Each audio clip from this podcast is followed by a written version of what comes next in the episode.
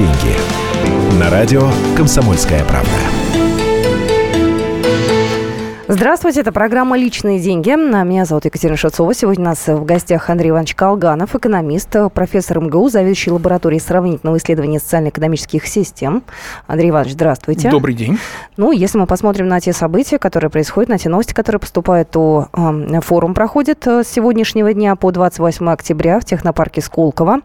Э, перспективы инновационного развития в пятый раз будут обсуждать на форуме «Открытые инновации». Э, в общем, достаточно интересная программа.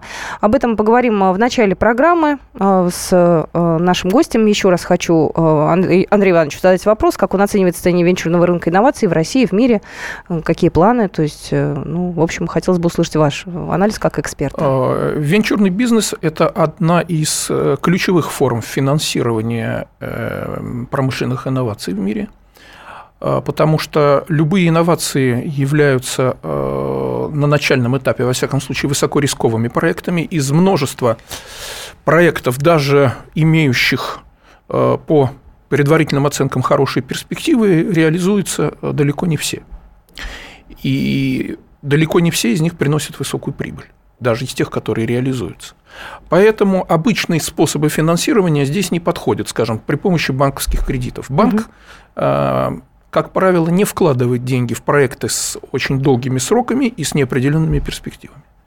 Поэтому для финансирования такого рода проектов была создана специальная схема, которая получила название венчурное финансирование, когда э, собирается капитал большого количества инвесторов, которые в сравнительно небольшие суммы в складчину помещают в этот инновационный проект и, э, не требуя немедленной отдачи, могут ждать там 3, 5, 7 лет, пока э, будут получены конкретные результаты, и э, на основе этого проекта можно будет организовывать успешный бизнес.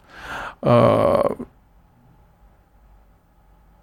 надо сказать, что венчурное финансирование является не единственной формой финансирования инновационных проектов, потому что обычно стадии венчурного финансирования э, предшествует так называемое финансирование пассивного капитала угу. которое э, носит сравнительно небольшие масштабы, но без него вообще невозможно начать проект. Это та стадия, когда проект находится еще э, в достаточно таком состоянии очень большой неопределенности. Риски просчитать очень тяжело. Каков будет конечный результат, непонятно. И э, эти вложения являются еще более рискованными, чем венчурные. Но, тем не менее, существуют люди, которые готовы рискнуть своими деньгами, пусть и небольшими поначалу, в надежде на то, что в дальнейшем этот проект э, принесет э, какие-то результаты. Обычно э, такого рода рискованные вложения осуществляют люди с крупными капиталами – помещая сравнительно небольшие инвестиции сразу там в десяток или два таких высокорискованных проектов. Даже если э, из них окажется успешным хотя бы один, это уже может оправдать вложение. Потому что принципиально новые научно-технические разработки могут на начальном этапе освоения э, принести очень высокую норму прибыли.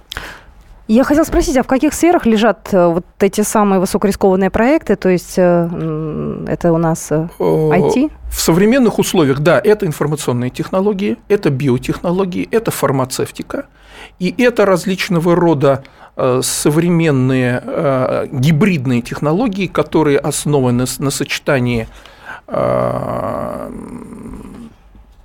информационных технологий, когнитивных технологий, то есть связанных с э, человеческой психологией и э, с процессами человеческого мышления, биотехнологий, так называемых аддитивных технологий – это процессы изготовления материальных предметов, которые основаны не на э, стачивании, срезании там, и так далее материала, на чем основана современная механическая обработка, угу. а на добавлении материала.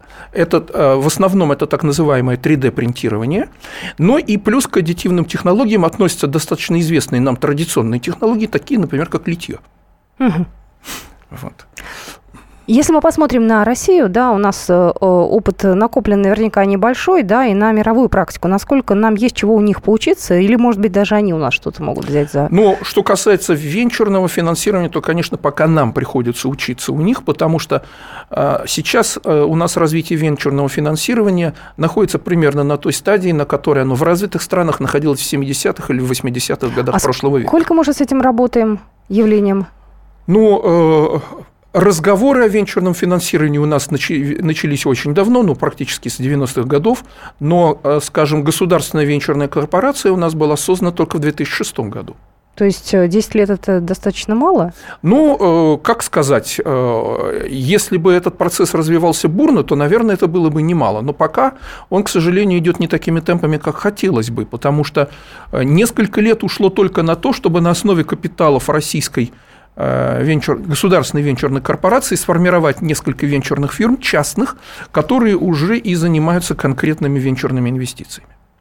То есть тут такая пирамидка выстроена. Uh-huh, Наверху uh-huh. государственная венчурная корпорация, которая э, сужает капиталы частным фирмам, а те уже Э, при помощи этого капитала и привлечения капитала частных инвесторов организуют конкретные инновационные проекты. То есть сегодня в Сколково э, будет э, представлены проекты разные, в том числе, да, вот на форуме открытой инновации, то есть там будет на что посмотреть. Ну да, совершенно верно. Там фактически будет происходить отбор перспективных проектов для того, чтобы осуществлять их дальнейшее финансирование.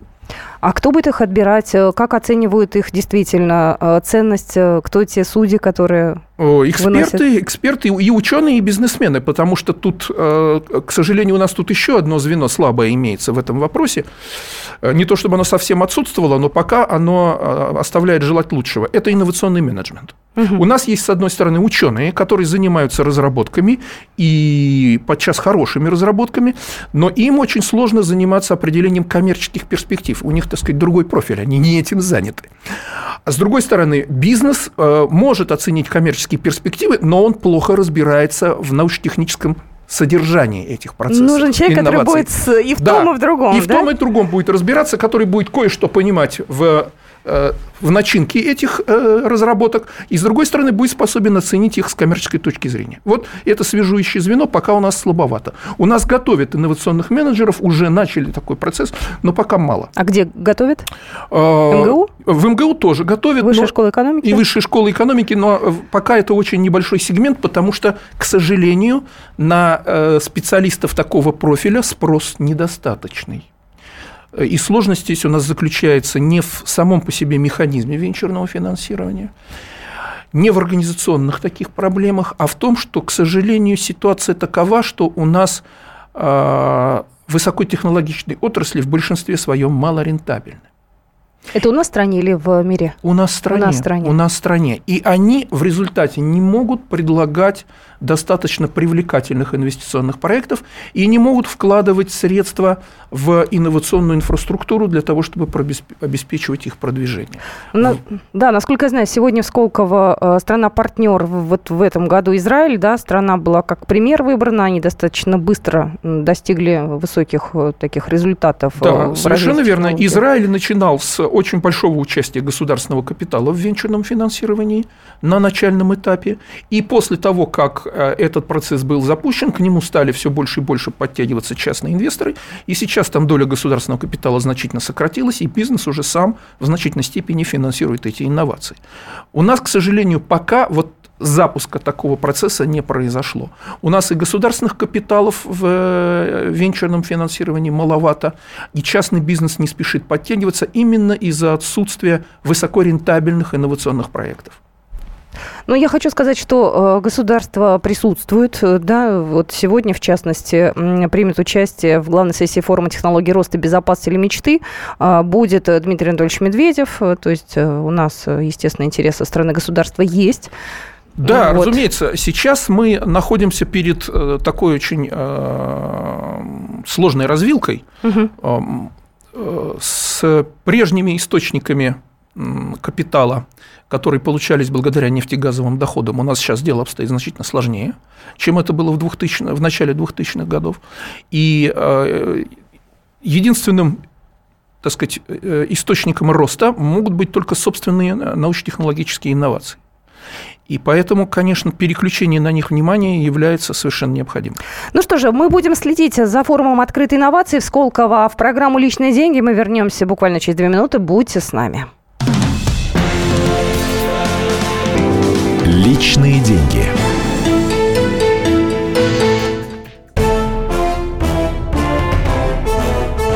Товарищи солдаты и офицеры российской армии. Полковник Баронец разрешает обратиться. Звоните и задавайте накопившиеся вопросы. Угроза НАТО, жилье для военнослужащих и перевооружение России.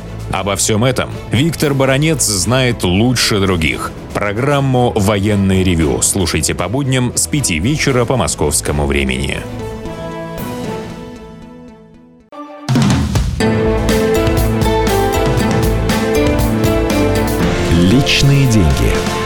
На радио «Комсомольская правда». Мы продолжаем нашу программу. Это программа «Личные деньги». Меня зовут Екатерина Шевцова. У нас в студии Андрей Иванович Колганов, экономист, профессор МГУ, заведующий лабораторией сравнительного исследования социально-экономических систем. И мы э, поговорили уже про э, форум открытой инновации. Переходим уже к теме прикладной. Россиян предупредили о новогоднем падении рубля. Э, говорят эксперты, что к концу года рубль ждет ослабления относительно доллара, и американская валюта может подорожать до 65-69 рублей. Вот. Что нам с этим знанием делать? Насколько это а, действительно точный прогноз? Но э, я бы не сказал, что это очень точный прогноз. Ослабление рубля является одной из вероятных возможностей. С чем это может быть связано? Это может быть связано с э, тем, что, например, э, будут колебания цен на нефть не в нашу пользу. Это не исключено. Хотя значительных изменений в цене на нефть я на ближайший период времени не прогнозирую. Значительных это каких? Ну, есть... вот таких, которые были э, в, э, так сказать, в 15 и в начале 16 года, когда были скачки значительные. Вот я думаю, что колебания будут лежать в коридоре где-то там э, вокруг 50 долларов за баррель. Ну, плюс-минус, да? Да, чуть-чуть. Плюс-минус там ну, 5-7 угу, долларов. Угу. Ну, это заметные, конечно, для финансового рынка колебания, но на курсе рубля они будут отражаться не очень сильно. Все-таки здесь некоторая устойчивость у нас есть, и если падение не, резкое, то, в общем-то, и рубль будет колебаться слабо. А вторая возможность – это э, традиционные перед Новым годом выплаты значительных э, сумм из государственного бюджета и э, различного рода премиальные выплаты по заработным платам, которые увеличивают приток рублей на внутренний рынок, ну и, соответственно, изменяют соотношение между рублевой и долларовой массой, вызывая определенное повышение спроса на доллар угу. и, соответственно, рост его курса по отношению к рублю. Но э, говорить о том, что это будут какие-то там фундаментальные скачки, я бы не стал. Обычным людям что делать? Обычным людям, я думаю, не делать ничего. У кого есть значительные сбережения, конечно, могут их перевести в доллар, но э, я не финансовый аналитик, и я бы не стал здесь брать на себя ответственность за такого рода советы, потому что э, доллар может как укрепиться к концу года, так потом снова ослабеть, и точно угадать, какова будет тенденция, довольно сложно. И на мой взгляд, в данной ситуации лучше с курсами валют не играть. Я думаю, что люди, которые, возможно, поедут отдыхать, они могут себе прикупить э, валюту именно сейчас. Да, да если кто-то там, если кто-то там на зимний период планирует э, зарубежные поездки, да, такое возможно. Сейчас э, действительно вряд ли доллар будет ослабевать по отношению к рублю в ближайшей перспективе, поэтому эта покупка как минимум никаких потерь за собой не повлечет. Не знаю уж, насколько россияне отвыкли уже отдыхать за границей. Мне кажется, вот мне интересно, наши слушатели сейчас спрошу, вы собираетесь этой зимой поехать э, куда-нибудь за пределы Российской Федерации или нет? То есть в ваших планах это значится или нет? Э, мне просто так вот чисто для себя хотелось бы понять. Номер эфирного телефона 8 800 200 ровно 9702. И нужны ли вам доллары? Для каких-то своих целей. Кто-то, может быть, вкладывается. Хотя, мне кажется, люди так наигрались, вот когда были да. эти скачки, уже так, знаете, обожглись, что лишний раз стараются во все эти игры не ввязываться. Ведь тогда сколько было трагедий, когда люди шли и Я покупали тоже полагаю, что деньги. непрофессиональным участникам финансового рынка лучше в эти игры не встревать. 8 9 6 7 200 ровно 9702 – это номер нашего эфирного телефона. Я думаю, есть смысл поговорить сейчас о бюджете, потому что ну, тут тоже, в общем-то, есть новости. Правительство Российской Федерации завершило работу над бюджетом. Э, внесет правительство документ в Госдуму на текущей неделе. Об этом заявил э, Дмитрий Медведев на встрече с Путиным. Э, пока не очень понятно, что, куда, зачем. Какие статьи, какие будут? Ну, в общем, насколько я могу себе представить, э, финансирование основных социальных статей сохраняется примерно на том же уровне, на котором оно и было. С учетом инфляции, возможно, э, в реальном выражении будет небольшое снижение финансирования, но э, никаких таких революционных изменений ни вверх, ни вниз не предвидится. Но, тем не менее, деньги на доплаты пенсионерам заложили в трехлетний бюджет – а, ну, я так понимаю, что все-таки про них помнят, про пенсионеров. Да, конечно. Вопрос а, только, насколько эта сумма ощутима будет. Пять тысяч, как было э, до этого? Ну, согласно действующему законодательству, пенсии должны индексироваться дважды в год э, в соответствии с уровнем инфляции за предшествующий период. Вот в 2016 году была проведена только одна такая индексация, угу. а вторую, э, на вторую денег не нашлось, и ее заменили одноразовой выплатой в 5000 рублей, которая будет произведена в феврале 2017 года. Но затем э, правительство планирует проводить Э, последовательной индексации в соответствии с действующим законодательством, и э, в бюджет они эти средства заложили. Правда, исходя, насколько я понимаю, из прогнозного уровня инфляции в 4%, если он удержится, этот уровень, то тогда с индексацией все будет в порядке. Ну, дай бог. 8 800 200 ровно 9702. Все-таки оставляя свой вопрос на повестке дня, вам нужны доллары или нет, и планируете вы поехать за границу этой зимой? Ну, давайте про Новый год поговорим, про ноябрьские праздники уже поздновато говорить. Какой там отдых зимой? Вы о чем? Мы летом не всегда можем себе позволить Черное море, Жека Ростовский. Понятно. Давайте звоночки примем. Здравствуйте, Артур. Здравствуйте. Э, мне нужна валюта, ну, правда, не доллары, а евро, именно для того, чтобы поехать отдыхать в Европу. Я вот хочу сказать, что раньше я ездил 2-3 раза в год до экономического кризиса. Сейчас один раз. Но вот неизменно езжу все-таки в Европу, просто это стало реже. Вот. И то, что курс упал, в принципе, я уже успел поменять, наверное, поторопился чуть-чуть, может, он еще чуть э, понизить. Но по 70 поменял. Вот вижу уже 67 евро чем-то. То есть вы пытаетесь как-то здесь сэкономить. Спасибо вам большое за звонок. Э, э, я еще раз нашим слушателям задам вопрос. Нужна ли вам валюта? Если да, то для каких целей? Отдыхать поедете? Может быть, вы являетесь финансовым аналитиком? И вы знаете, что дальше делать, а мы не знаем. Здравствуйте, говорите, пожалуйста. Ну, финансовые Кирилл. аналитики тоже ошибаются. Вот тут хуже, конечно. Здравствуйте, Кирилл. Да, да, здравствуйте. Здравствуйте. Вы, вы знаете, по поводу экономического кризиса, вот парень передо мной правильно говорил, я считаю, что ну, раньше все-таки было полегче съездить отдохнуть с зарплатами, с уровнем жизни, сейчас все это стало пониже, но мы все равно стараемся раз в год вот, в январе месяце выезжать. Угу. И я считаю, я считаю, что валюту стоит покупать сейчас, потому что по наблюдениям э, все равно декабрь, январь, э, в принципе, пиковые месяцы у нас по курсу рубля и доллара. А вы э, едете в страны, где евро, доллар или... Нет, э, ну мы едем в Таиланд, потому что зимой, ну, самый актуальный отдых это в тепле. Ну, для нас, во всяком случае. И поэтому в январе всегда обычно там с начала января и до середины стараемся где-то в теплых странах там побывать. Но я думаю, что все равно есть смысл сейчас покупать там тоже там тысячу или две тысячи долларов, ну, какие расходы именно сейчас в это время. Потому что потом будет дороже. Спасибо большое. Будет ли потом дороже? Я думаю, что к концу года это вероятно. Это вероятно. Я не могу утверждать со стопроцентной вероятностью, но это э, вероятность высока. И э, намного нет, не думаю, что намного, но э, для людей с небольшими доходами там разница в 5-10% она может быть ощутимой. Вот чтобы мы с вами не говорили, с одной стороны, да, вот говорим, люди живут тяжело, нам звонят, рассказывают, а россияне стали чаще выбирать Доминикану в качестве места отдыха, свидетельствует статистика Министерства по туризму Доминиканской республики. В сентябре число российских туристов в Доминикане выросло на 200%. Но надо сказать, что э, во время кризиса ага. возрастает э, число россиян, посещающих самые отдаленные и самые дорогие курорты. С чем это связано? А это связано с тем, что э, люди с э, высокими доходами угу. в период кризиса никаких трудностей не испытывают испытывают только моральные стрессы, связанные с высокими рисками, и, видимо, пытаются их компенсировать э, усиленным отдыхом за рубежом. Что касается э, большей части остальных россиян, то им приходится сокращать масштабы своих поездок. Да, э, интересная история. А, тут еще есть э, сообщение э, по поводу того, что про нас думают извне. Я процитирую сейчас министра иностранных дел России. Попытки иностранных властей прибегать к наказаниям в отношении с Россией результатов не дали и не дадут. Вот, по словам главы МИДа, Россия уверенно стоит на ногах, и попытки наказать результатов не дали. Но я думаю, что это э, правильная точка зрения, потому что э, когда мы говорим о собственных трудностях, угу. надо сказать, что в основном эти трудности связаны с э, нашими внутренними проблемами, а отнюдь не с внешними.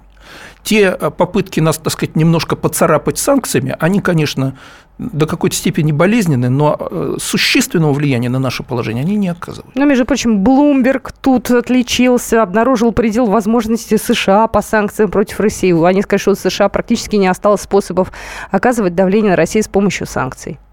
Да, потому что товарооборот между нами и Соединенными Штатами небольшой, и то, что остается в этом товарообороте, является очень важным для самих Соединенных Штатов. А если мы говорим о каких-то конкретных личностей, личностях, да, кого пускать, кого не пускать, это тоже, я думаю, для нас не очень болезненно. Не очень болезненно. Личности могут и перетерпеть, о чем они сами заявляют. Да, экономика вот. страны тут, знаете, совершенно да. не задействована, слава да, богу. Слава богу. Потому что не те личности. А, нам приходит сообщение 8 800 200 ровно 9702, это номер нашего эфирного телефона, и 8 967 200 ровно 9702, это номер нашего WhatsApp. У нас, я знаю, есть слушатели, которые хотят позвонить и высказаться. Давайте подождем буквально пару минут, у нас сейчас будут новости, и после новостей мы обязательно выйдем в эфир и примем все ваши звонки. Плюс к этому поговорим, э, смогут ли э, нас с вами кризисы научить чему-то, да, стали ли мы финансово грамотными, потому что Минфин проводит неделю финансовой грамотности. Как это на нас с вами отразится, пока непонятно. Личные деньги. Разгадать планы Владимира Путина не под силу даже западным спецслужбам. Но я, Эдвард Чесноков, знаю, чего хочет наш президент на самом деле. Каждый четверг вместе с вами в прямом эфире разгадываем мотив очередного поступка Путина. О чем думает и что планирует Владимир Владимирович. Слушайте и звоните в программу «Вождь» по четвергам в 20.05. Время московское.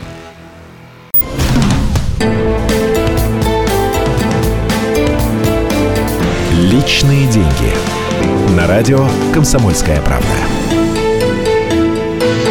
Здравствуйте, мы продолжаем программу «Личные деньги». Я еще раз хочу представить нашего гостя. Андрей Иванович Колганов, экономист, профессор МГУ, заведующий лабораторией сравнительного исследования социально-экономических систем.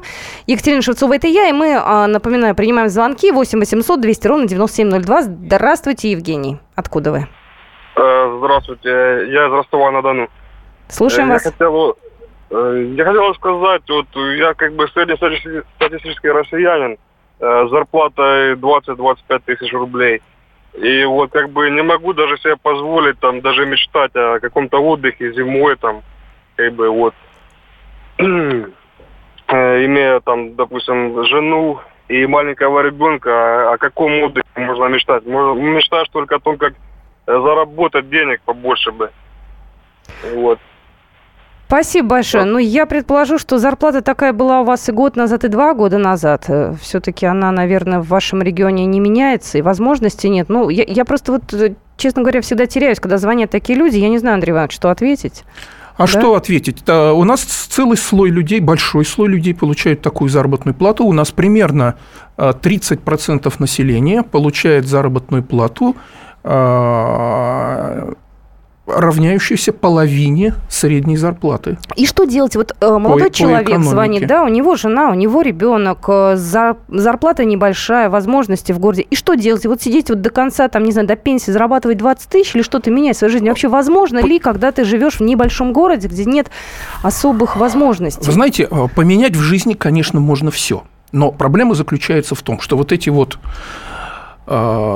эти десятки миллионов низкооплачиваемых рабочих мест никуда не денутся. И люди будут их занимать. И для этих людей ситуация будет именно таковой, как описывает Евгений. Вот в чем проблема. Проблема в том, что нам надо а, каким-то образом решать эту проблему в принципе, не в индивидуальном порядке. В индивидуальном порядке ее решить действительно можно. Проявить больше энергии, больше настойчивости, больше изобретательности, куда-то пробиться. Но это массовое явление. И э, эта ситуация будет меняться только вместе с э, ростом экономики и подъемом общего уровня доходов населения. Я пытаюсь э, каким-то образом здесь новость подтянуть. Чиновники учат объединевшее население жесткой экономии. У нас, оказывается, будут обучать народ финансовой грамотности. Нет, кто-то может смеяться, сказать, да зачем нам это надо, а с другой стороны, может, действительно это поможет обычным людям каким-то образом из нищеты выбираться, из действительно сложных ситуаций? Знаете, в чем дело? Я думаю, что финансовая грамотность, она конечно, а, имеет большое значение для людей со средними доходами и доходами выше средних.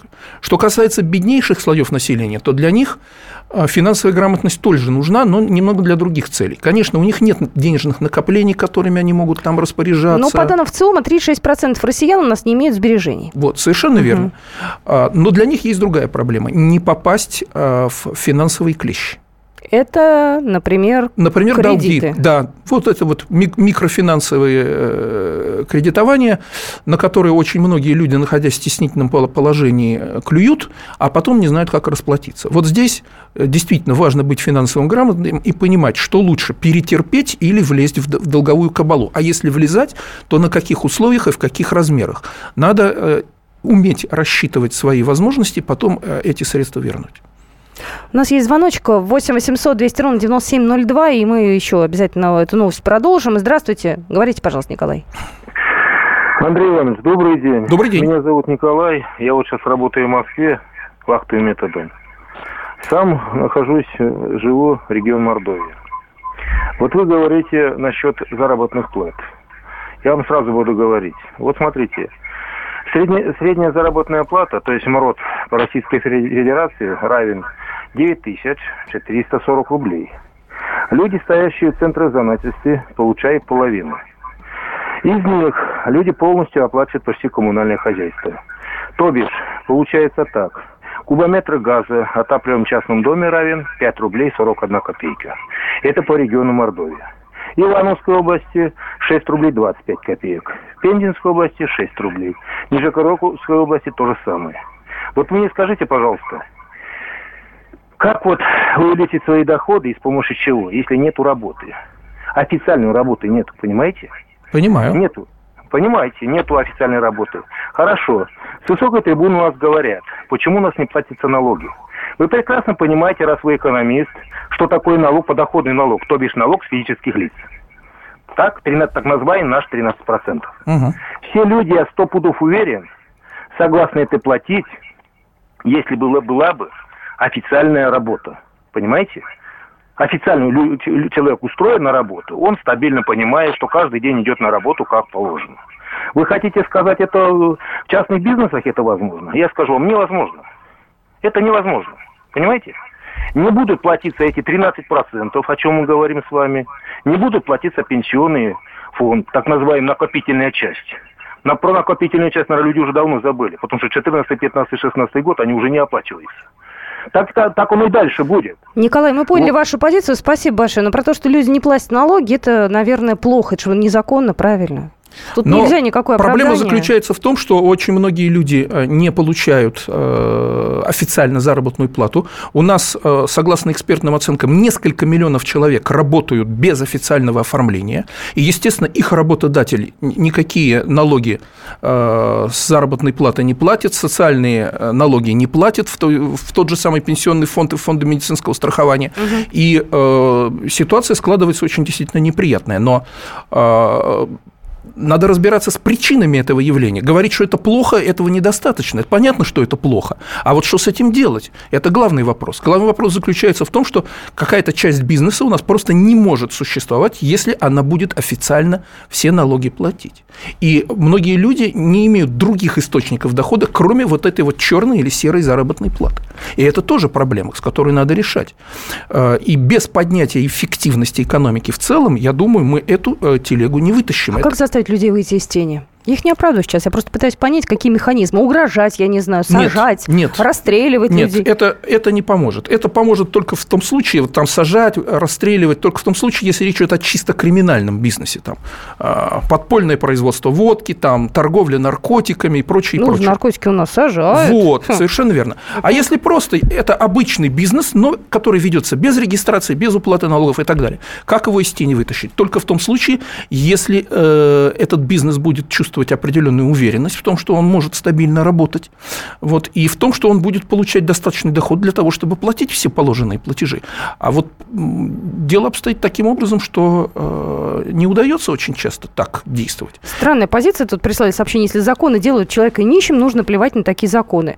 Вот неправильная позиция, но вы тогда понесете наказание за несоблюдение законов, если вы делаете что-то действительно незаконное. Я не думаю, что законы делают человека нищим. Это вряд ли а, дело обстоит таким образом. Просто-напросто э, в сложной экономической ситуации действительно человек склонен э, э, думать больше о выживании, нежели о следовании законам. Это так. Но он же понимает, если он его закон нарушает, он несет за это ответственность. Да, безусловно. Тут, безусловно. тут ты не будешь на суде объяснять, значит, что у нас правительство не такое, да, или, не знаю, премьер-министр, да, с вашей когда, точки зрения, когда вам надо ежедневно кормить семью, а доходов нет, тут очень часто люди делают выбор. Ну, многие идут на преступление, что их да. ни в коей мере не оправдывает. 8 800 200 ровно 9702. Вячеслав, здравствуйте. Здравствуйте. Я вот слушаю все налоги, налоги, налоги. Так. А никто не говорит о тех э, громадных суммах, которые уплывают э, за счет работы э, так называемых гастарбайтеров, особенно вот это направление э, азиатских республик. Миллиарды долларов в год уходит просто в качестве перевода. Миллиарды, вдумайтесь. А нам стараются каких-то там крохах, этих налогах все время это напрягать, напрягать. А потом, почему вместо них не могли бы работать э, соотечественники? Во-первых, это и работа была бы занятость, и во-вторых, и налоги бы шли нормальные, подоходные. Да, они платят там какой-то патент, это все копейки, а сколько уплывает. Их миллионы здесь, только в Москве работает миллионы. Но Ситуация очень простая. А, частному бизнесу выгоднее нанимать низкооплачиваемых гастарбайтеров и платить заработную плату им пониже, чем платят а, российским работникам. И э, пока такая ситуация сохраняется, а, вот такая разновыгодность найма разных категорий работников гастарбайтеров будут привлекать. Но в этом нет никакого нарушения, противоречия? В этом никакого противоречия нет, но проблема заключается в том, что очень многие страны имеют законодательство, которое разрешает нанимать иностранных рабочих только в том случае, если нет отечественных рабочих, претендующих на те же самые рабочие места. Кстати, вот новость пришла, тоже хотела ее озвучить. Глава Федеральной службы судебных приставов Артур Парфянчиков заявил, что на настоящий момент право выезда из страны лишен на 1 миллион россиян, имеющих задолженности. Ну, то есть вариант не платить, он тоже, знаете, не самый наверное, правильный. Чреватый, Вас... чреватый, да, чреватый вариант. Поэтому здесь надо э, очень, очень хорошо задумываться над тем, прежде чем влезать в финансовую кабалу. 8 800 200 ровно 9702. Иван, здравствуйте. Добрый день, добрый день. Добрый. А, соответственно, я вот сам из Санкт-Петербурга. Сейчас только что пропутешествовал по всей России. Хочу сказать, вот вы сказали то, что Ростов-на-Дону маленький город, и там э, невозможно заработать. Я абсолютно с этим не согласен. Сам я сирота, мне 27 лет, сейчас у меня бизнес, и все в порядке. Люди, хватит ныть, хватит ныть и говорить о том, что что-то там не получается. Нужно просто делать и работать. Думаете, мне не хочется, чтобы у меня была семья, но я понимаю, нужно поддержаться, нужно подзаработать денег, но потом э, вложиться, э, когда уже будут будут средства. Поэтому в Ростове-на-Дону сумасшедшие построенные сейчас э, строятся стадионы, дома, э, дороги все ремонтируются. Все в порядке там. И так я могу сказать про любой город. Поэтому, э, когда э, у меня заработная плата была 50 тысяч, мне было мало 50, было 100, стало мало 100, так всегда будет. И 20, например, для глубинки это большущие деньги, для Ростова это уже мало. Поэтому мне кажется, нужно себя начать и начать просто работать, работать, работать и перестать тратить деньги на сигареты, на алкоголь и так далее и тому подобное. Спасибо. Спасибо большое. Я с вами руками и ногами согласна. Я стою на вашей же позиции. Но я считаю, что эта позиция наиболее конструктивная. А, другой вопрос, что а, не всегда старание приводит к успеху. Это тоже надо учитывать. Но если нет другого варианта, кормить семью нужно, 20 тысяч это мало. Приходится Но. выкручиваться, работать да. на двух работах. Жене тоже работать. У нас же женщины да. в декрете сидят по-честному до трех лет. Привыкли к этому. Я понимаю, что это мне сейчас будут говорить, что это значит положено, по закону и так далее. Но если нет возможности, надо выходить на работу вот надо выкручиваться как. Мне кажется, надо подстраиваться под обстоятельства, и все. Ну ладно, на меня сейчас могут обидеться и сказать, что я ничего не понимаю, да. А, так, ну тут приходит э, по поводу правительства и так далее. Вот, ну, давайте пока правительство оставим в покое. А, я знаю, что вот в Сколково там загорание было, всех эвакуировали, но все нормально. Там просто гарью запахло, в общем, все хорошо. Форум продолжается, про инновации говорим, и мы об этом тоже рассказываем. На этом мы программу «Личные деньги» заканчиваем. Я благодарю нашего гостя Андрей Иванович Колганов у нас был в студии. До свидания. До свидания. Встретимся с вами в личных деньгах завтра утром, э, вернее, днем. Личные деньги. И сошлись они в чистом поле, и начали они биться. Каждый за свою правду. И не было в той битве ни правых, ни виноватых. Звон стали.